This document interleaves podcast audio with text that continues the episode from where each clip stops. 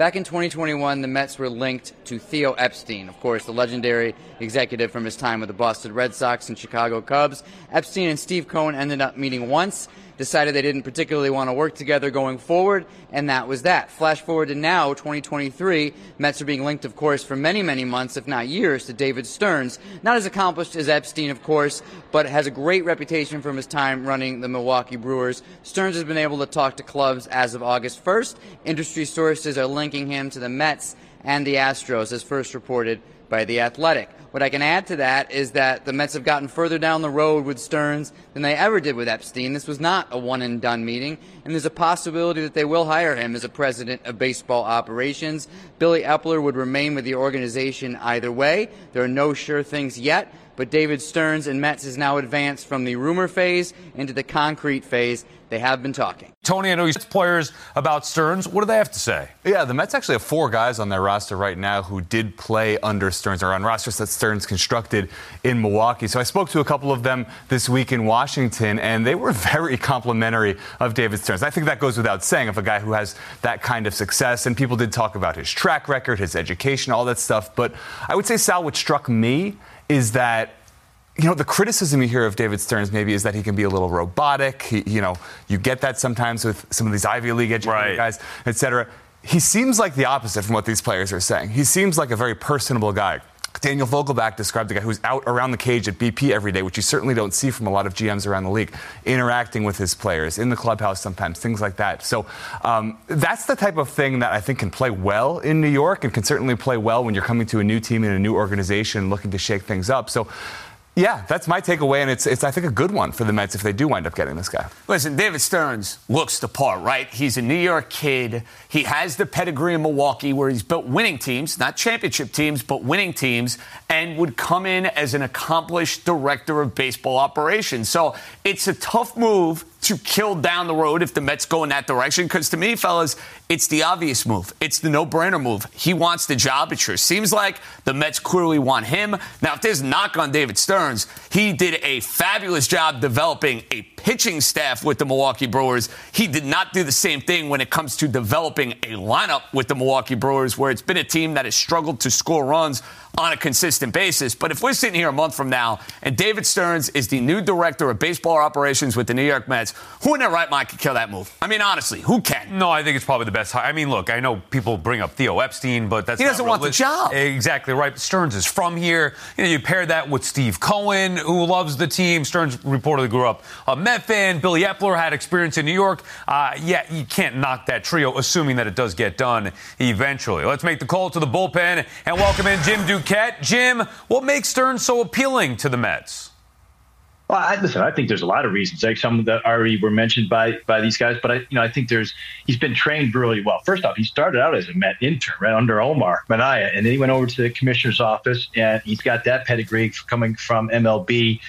He went over to Cleveland. Cleveland's had a high success rate. He learned under that group there, and he went down to Houston, learned under Jeff Luhnow, who you know had a tremendous success down there in the uh, Astros organization before going to Milwaukee. And then when you look at what he's done in Milwaukee, he's won five of the last six years. If you count this year, they're going to win the division. That'll be, I think, three division titles over that stretch.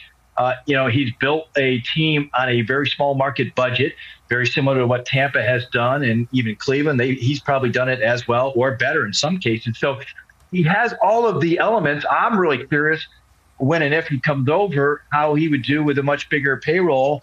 You know, I think even last year, you know, talk about the relatability there that uh, Vogelbach was talking about. You know, he acknowledged when he made the trade, uh, trading Josh Hader last year, that it didn't resonate in the clubhouse there and uh, realized his ways, and, and maybe that was not the right move.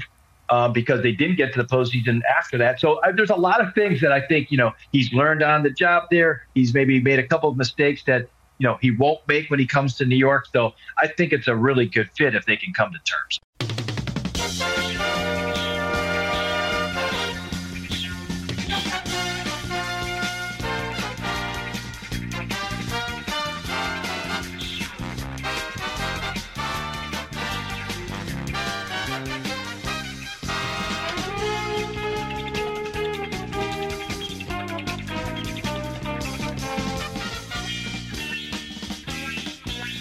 It's another edition of the Talking Mets podcast here on this Sunday, September the 10th, 2023. Of course, I'm your host, Mike Silva. You can check me out all the time at the Talking Mets TalkingMetsPodcast.com. Send me a tweet at Mike Silva Media.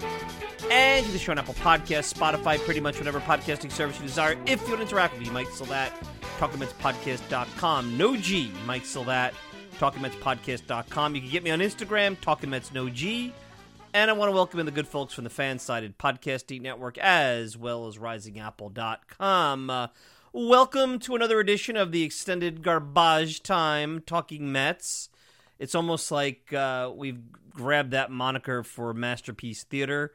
Yes, it is garbage time, and I'll be honest with you guys, I am kind of tired of it.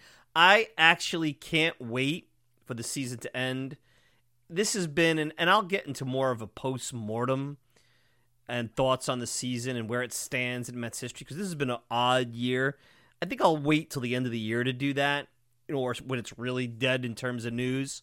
Fortunately, even since the sell off at the end of uh, July, the Mets have been able to make some, you know,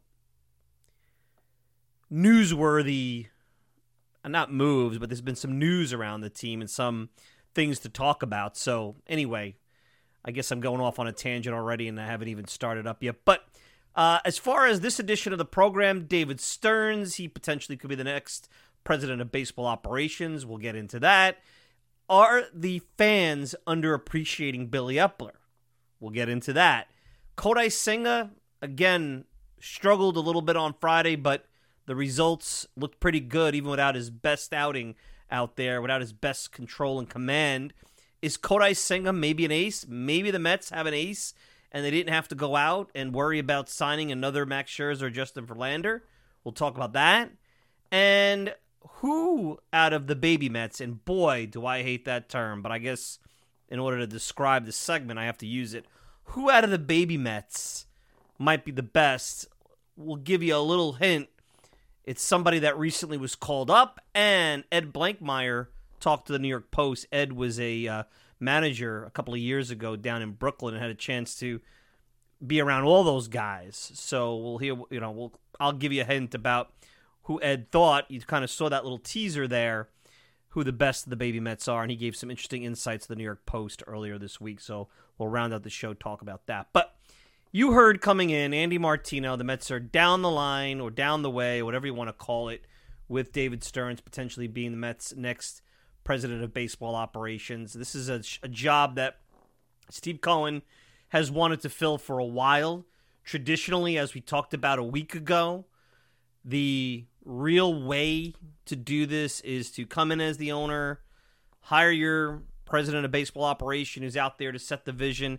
And I think that that's important because even I, as I looked at these titles, I'm like, let me do a little research. I mean, really, it gets muddy. The president of baseball operations, the GM. I mean, teams have employed that, and you know, you start to go out and and look at what some other teams have done, and look, your president of baseball operations basically overlooks the whole entire uh, baseball front office situation. It's more about the strategic vision. It's more about being at the head of that table. It's more about with your scouting and player development, your GM, who will be Billy Eppler, and all the other stakeholders within the baseball realm, that individual is there to kind of set the vision, bless off on what each department's doing. They're not there to go out and do what a GM would do, which is worrying about who's the 26th man on the doubleheader on August 18th.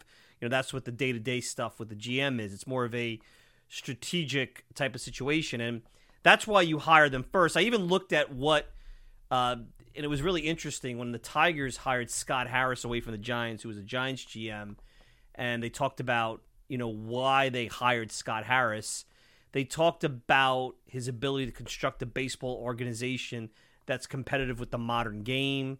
They talked about his leadership ability, having the ability as an executive at multiple levels, and his ability to mentor talented baseball operations leaders uh, innovation. I mean, these are things that right now are falling on Billy Eppler and maybe falling on a guy who's more of a GM, more of a baseball rat, so to speak, someone who's very into analytics.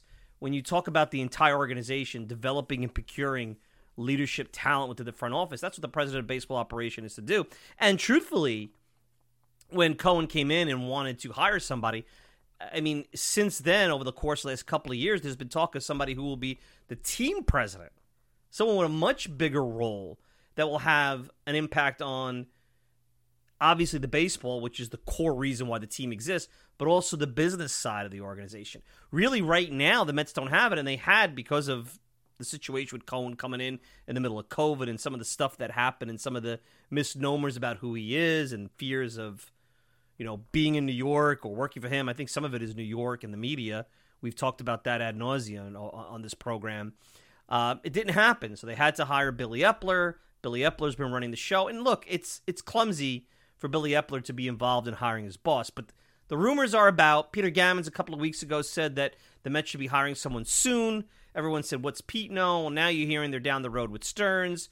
No short thing. It sounds like Houston is in the mix.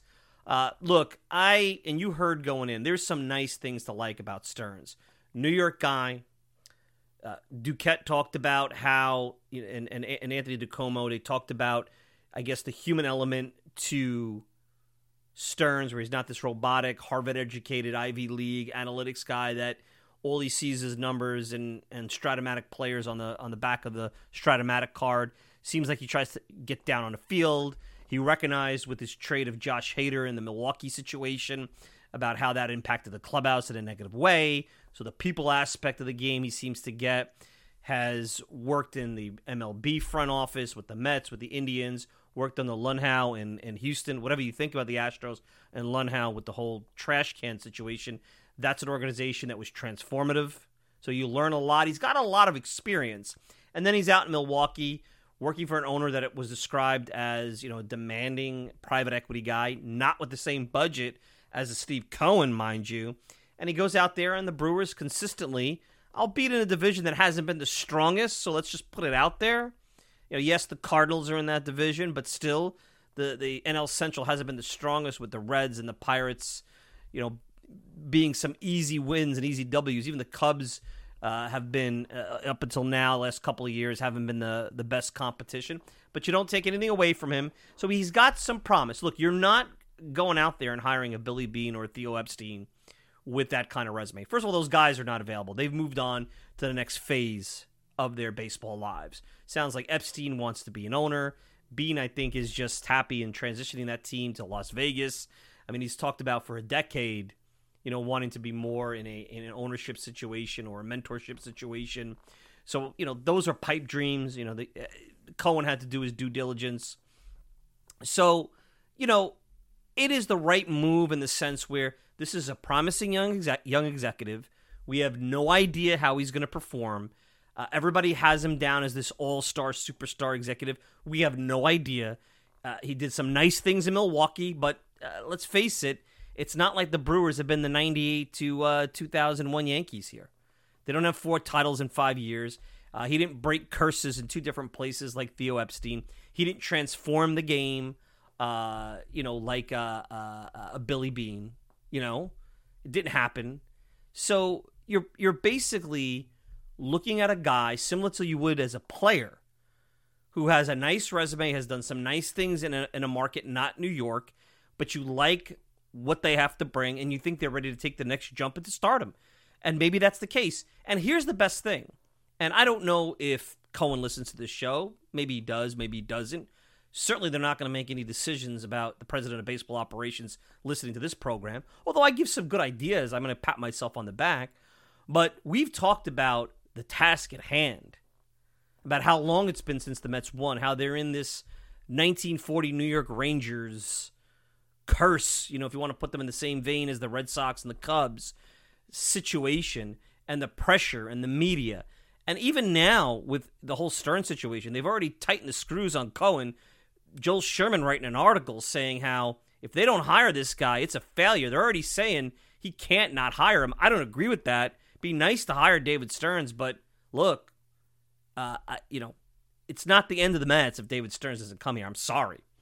You know, this is not, he's not the Shohei Ohtani of executives. Let's put it that way. There's nobody that's too big that will, you know, not getting them will destroy this franchise. I mean, I don't believe that. But I think it is important for them to start building out this front office because it's been disjointed from day one under Cohen. It start started to show this year because of this disjointedness. Eppler's been trying to hold it together, and he's done a really nice job. But the point here is, is that Stearns living here, having worked here briefly as an intern under Minaya, a time which was a very difficult time, despite some of the success around here because of the collapses and what have you, understands what he's getting into. He understands the market. He understands the fan expectation. He understands the media. So Stearns coming here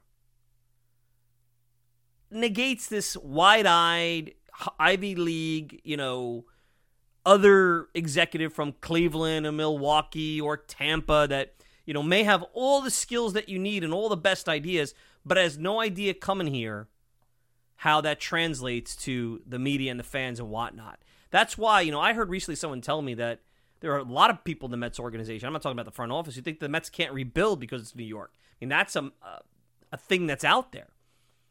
And look at the reaction when Billy Eppler uh, sold off. I mean, despite the fact that now, four or five weeks later, everybody recognizes it was the right thing, recognizes that maybe he did not just a good job at the deadline, an outstanding job, yes, with Cohen's money, to bring talent in, trading two future Hall of Famers. I mean, look, the Mets have traded Hall of Famers in the past. They traded Tom Seaver. They didn't get the kind of talent that the Mets got paying down the salary of Scherzer and, and Verlander. Now it's talent. But it's tough because they were criticized. A lot of people, even after the Robertson trade, before that Scherzer Verlander wild 72 hours that came a few days later, already, despite the fact everybody knew that was coming, that it looked like that was the right thing to do, they won a game at Yankee Stadium. Maybe you got your hopes up, and all of a sudden they rip it apart by sending their closer out, and the criticism started, and the fans' hand wringing started, and the talk heads over at WFAN. To this day, there's one particular guy that just can't get over it and was screaming down Anthony DiComo a couple of weeks ago. So a guy like Stearns gets it.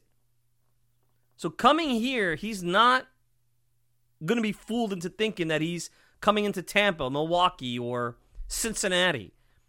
You can't manage the team in that particular way. Now, part of that president of baseball operations, you have to wonder is will he be the front face voice for this team in front of the media because I think Billy Eppler is not a good front face voice for this team in the media. I think he's a nice guy. I think he's a bland guy.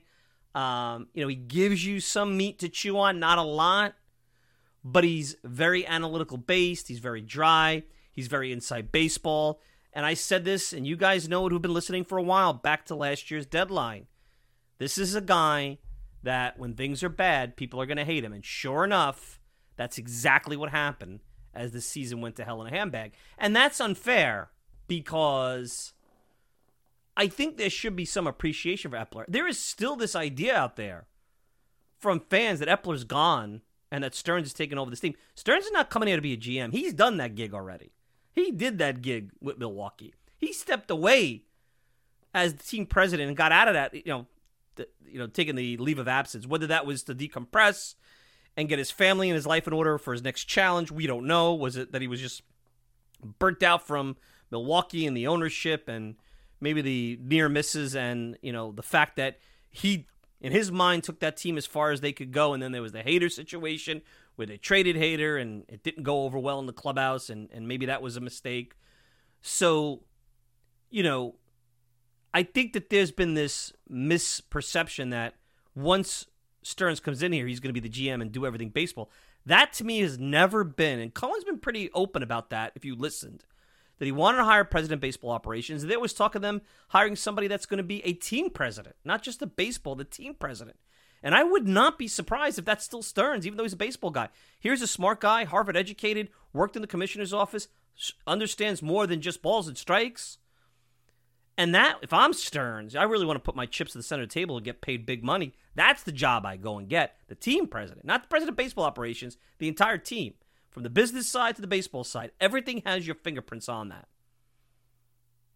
And if they win and they become a better organization, top to bottom in all facets, under him as the team president, wow, that puts you into a pantheon. because that's the challenge. His wife's from Houston. Houston's probably a bet, not probably, definitely Texas is probably a better place to live than New York these days. I mean, I wouldn't live there, but I know there's a lot of reasons to live there from a financial standpoint to, you know, culture and whatnot, depending on the kind of person you are. Uh, he is from New York. He is from Manhattan, so maybe that's not his cup of tea, but he was out there, and it might be a better place to raise a family. You know, debatable, but could be a better place. So I wouldn't just dismiss the Astros, but without any kind of cap, you have to think that Cohen's going to throw big money. And if the challenge is New York, and on top of it, the possibility, and this is me just speculating, you know, reading the tea leaves from what we've heard, that this is more than just a, a president of baseball operations or a baseball front office job, but a job about team president. You know, that's a big deal. I don't know if you're getting that in Houston. I don't know if you're getting that in Boston. You know, it doesn't sound like the Yankees are getting rid of Brian Cashman anytime soon, so he's the only chance for him to come back home is the Mets. You know, the Phillies have Dombrowski. I don't think the Phillies are an option. So, you know, that's where that's at. As far as Eppler, I think it's really unfair how much bashing he gets. He has done a good job. Everybody forgets the circumstances that he came un- under. He was not the number one choice of GM. It was a schizophrenic situation because of all the Alderson transition and the Zack Scott fiasco and the Jared Porter fiasco. I mean, nothing has been traditional for Cohen. From the point that he closed on the team in the middle of a pandemic after the season ended, a month after the season ended, and had no choice but to shotgun the 2021 season. I mean, they've been shotgunning this team for two years. I mean, Eppler gets hired right around Thanksgiving in the middle of free agency and has to pivot. And I mean, look, comes in Black Friday, signs Marte, Canha, Escobar. I mean, all three of those guys, whether you like where they are right now or not, in terms of you know what you got in terms of the trades or what they did this year, they are all parts of the 2022 Met 100 win team. Important parts. And none of their contracts were albatrosses. Even Marte. I know that Marte's still up in the air. And then immediately a week later, he lands Scherzer. I mean, this is the GM. Yes, with the help of Cohen and Cohen's salesmanship and Cohen's money. Cohen's money is always going to be a benefit to anybody who's in that chair. He beat the Dodgers for Scherzer and Verlander. Think about that. And the world champions. The same Mets team before he came in that also had Steve Cohen, but had Zack Scott and Sandy Alderson and Cohen in the meetings lost to the Dodgers for Trevor Bauer, who probably will never pitch in baseball again, is getting lit up, from what I understand, over in Japan. Just a winter earlier. Then you have the lockout. So you have the lockout clock going. So you have to get all this done with the lockout clock going. Comes back from the lockout, needs another starter, gets Chris Bassitt, who was the Mets' most consistent starter throughout 2022. For JT Ginn, a nice prospect, but an ERA over 8 in double A this year. Adam Oller, who the Mets stole in the Rule 5 draft, had one good minor league season. That's a steal.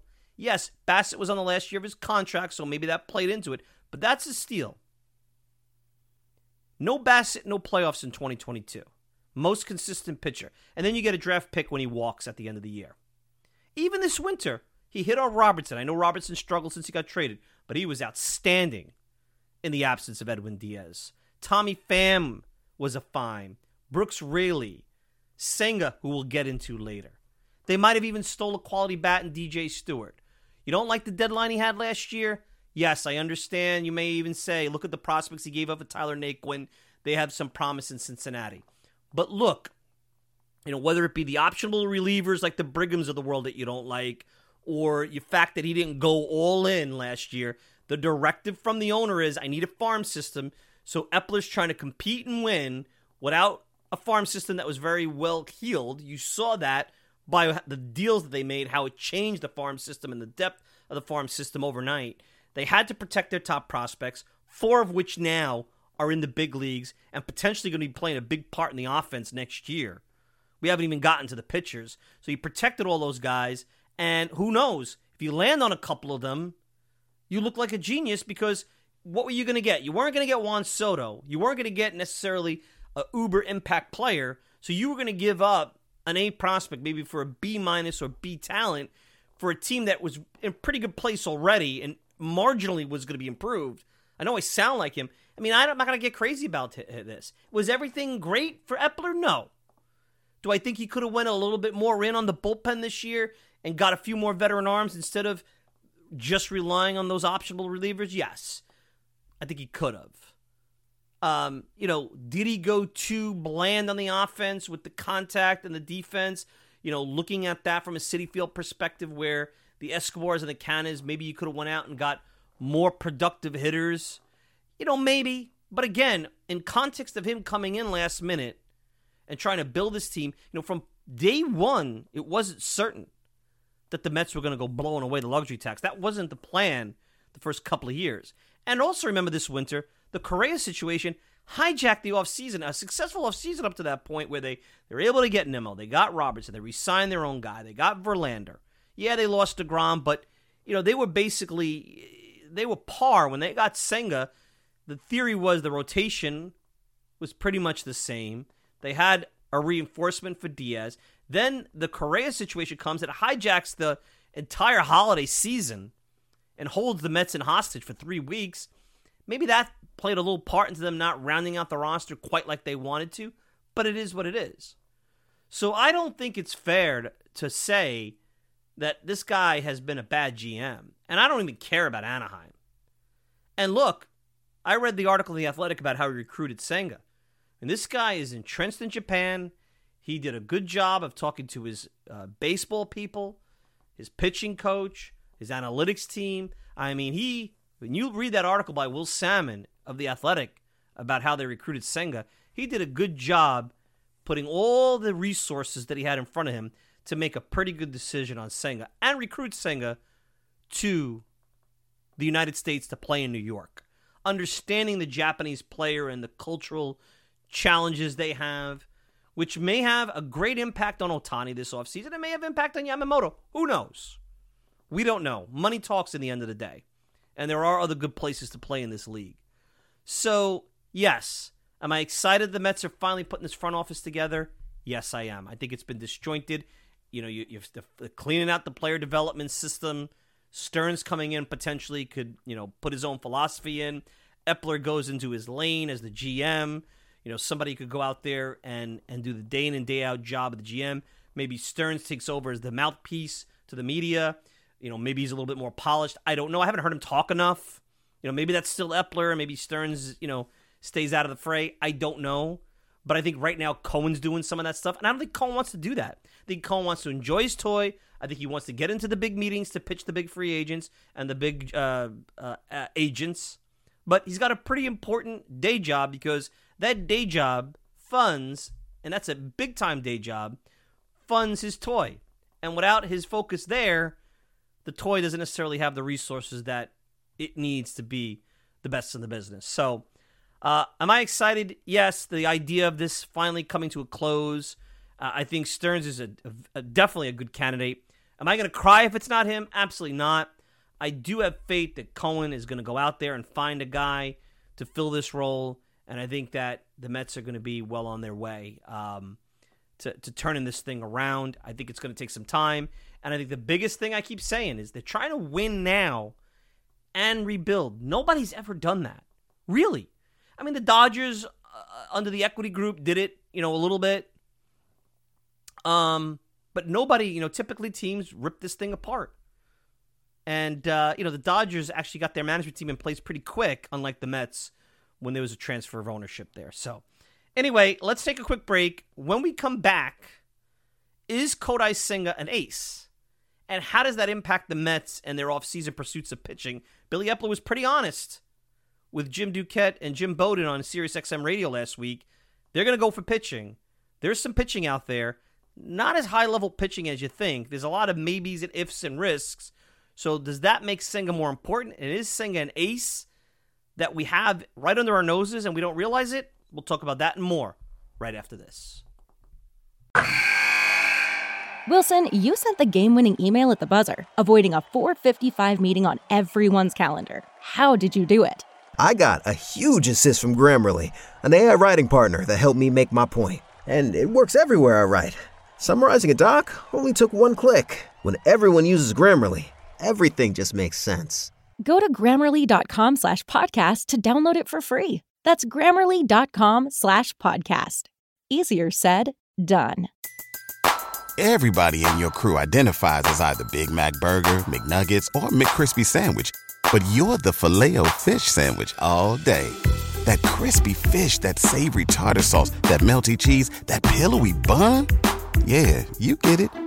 Every time. And if you love the Filet-O-Fish, right now you can catch two of the classics you love for just $6. Limited time only. Price and participation may vary. Cannot be combined with any other offer. Single item at regular price. Ba da ba ba ba.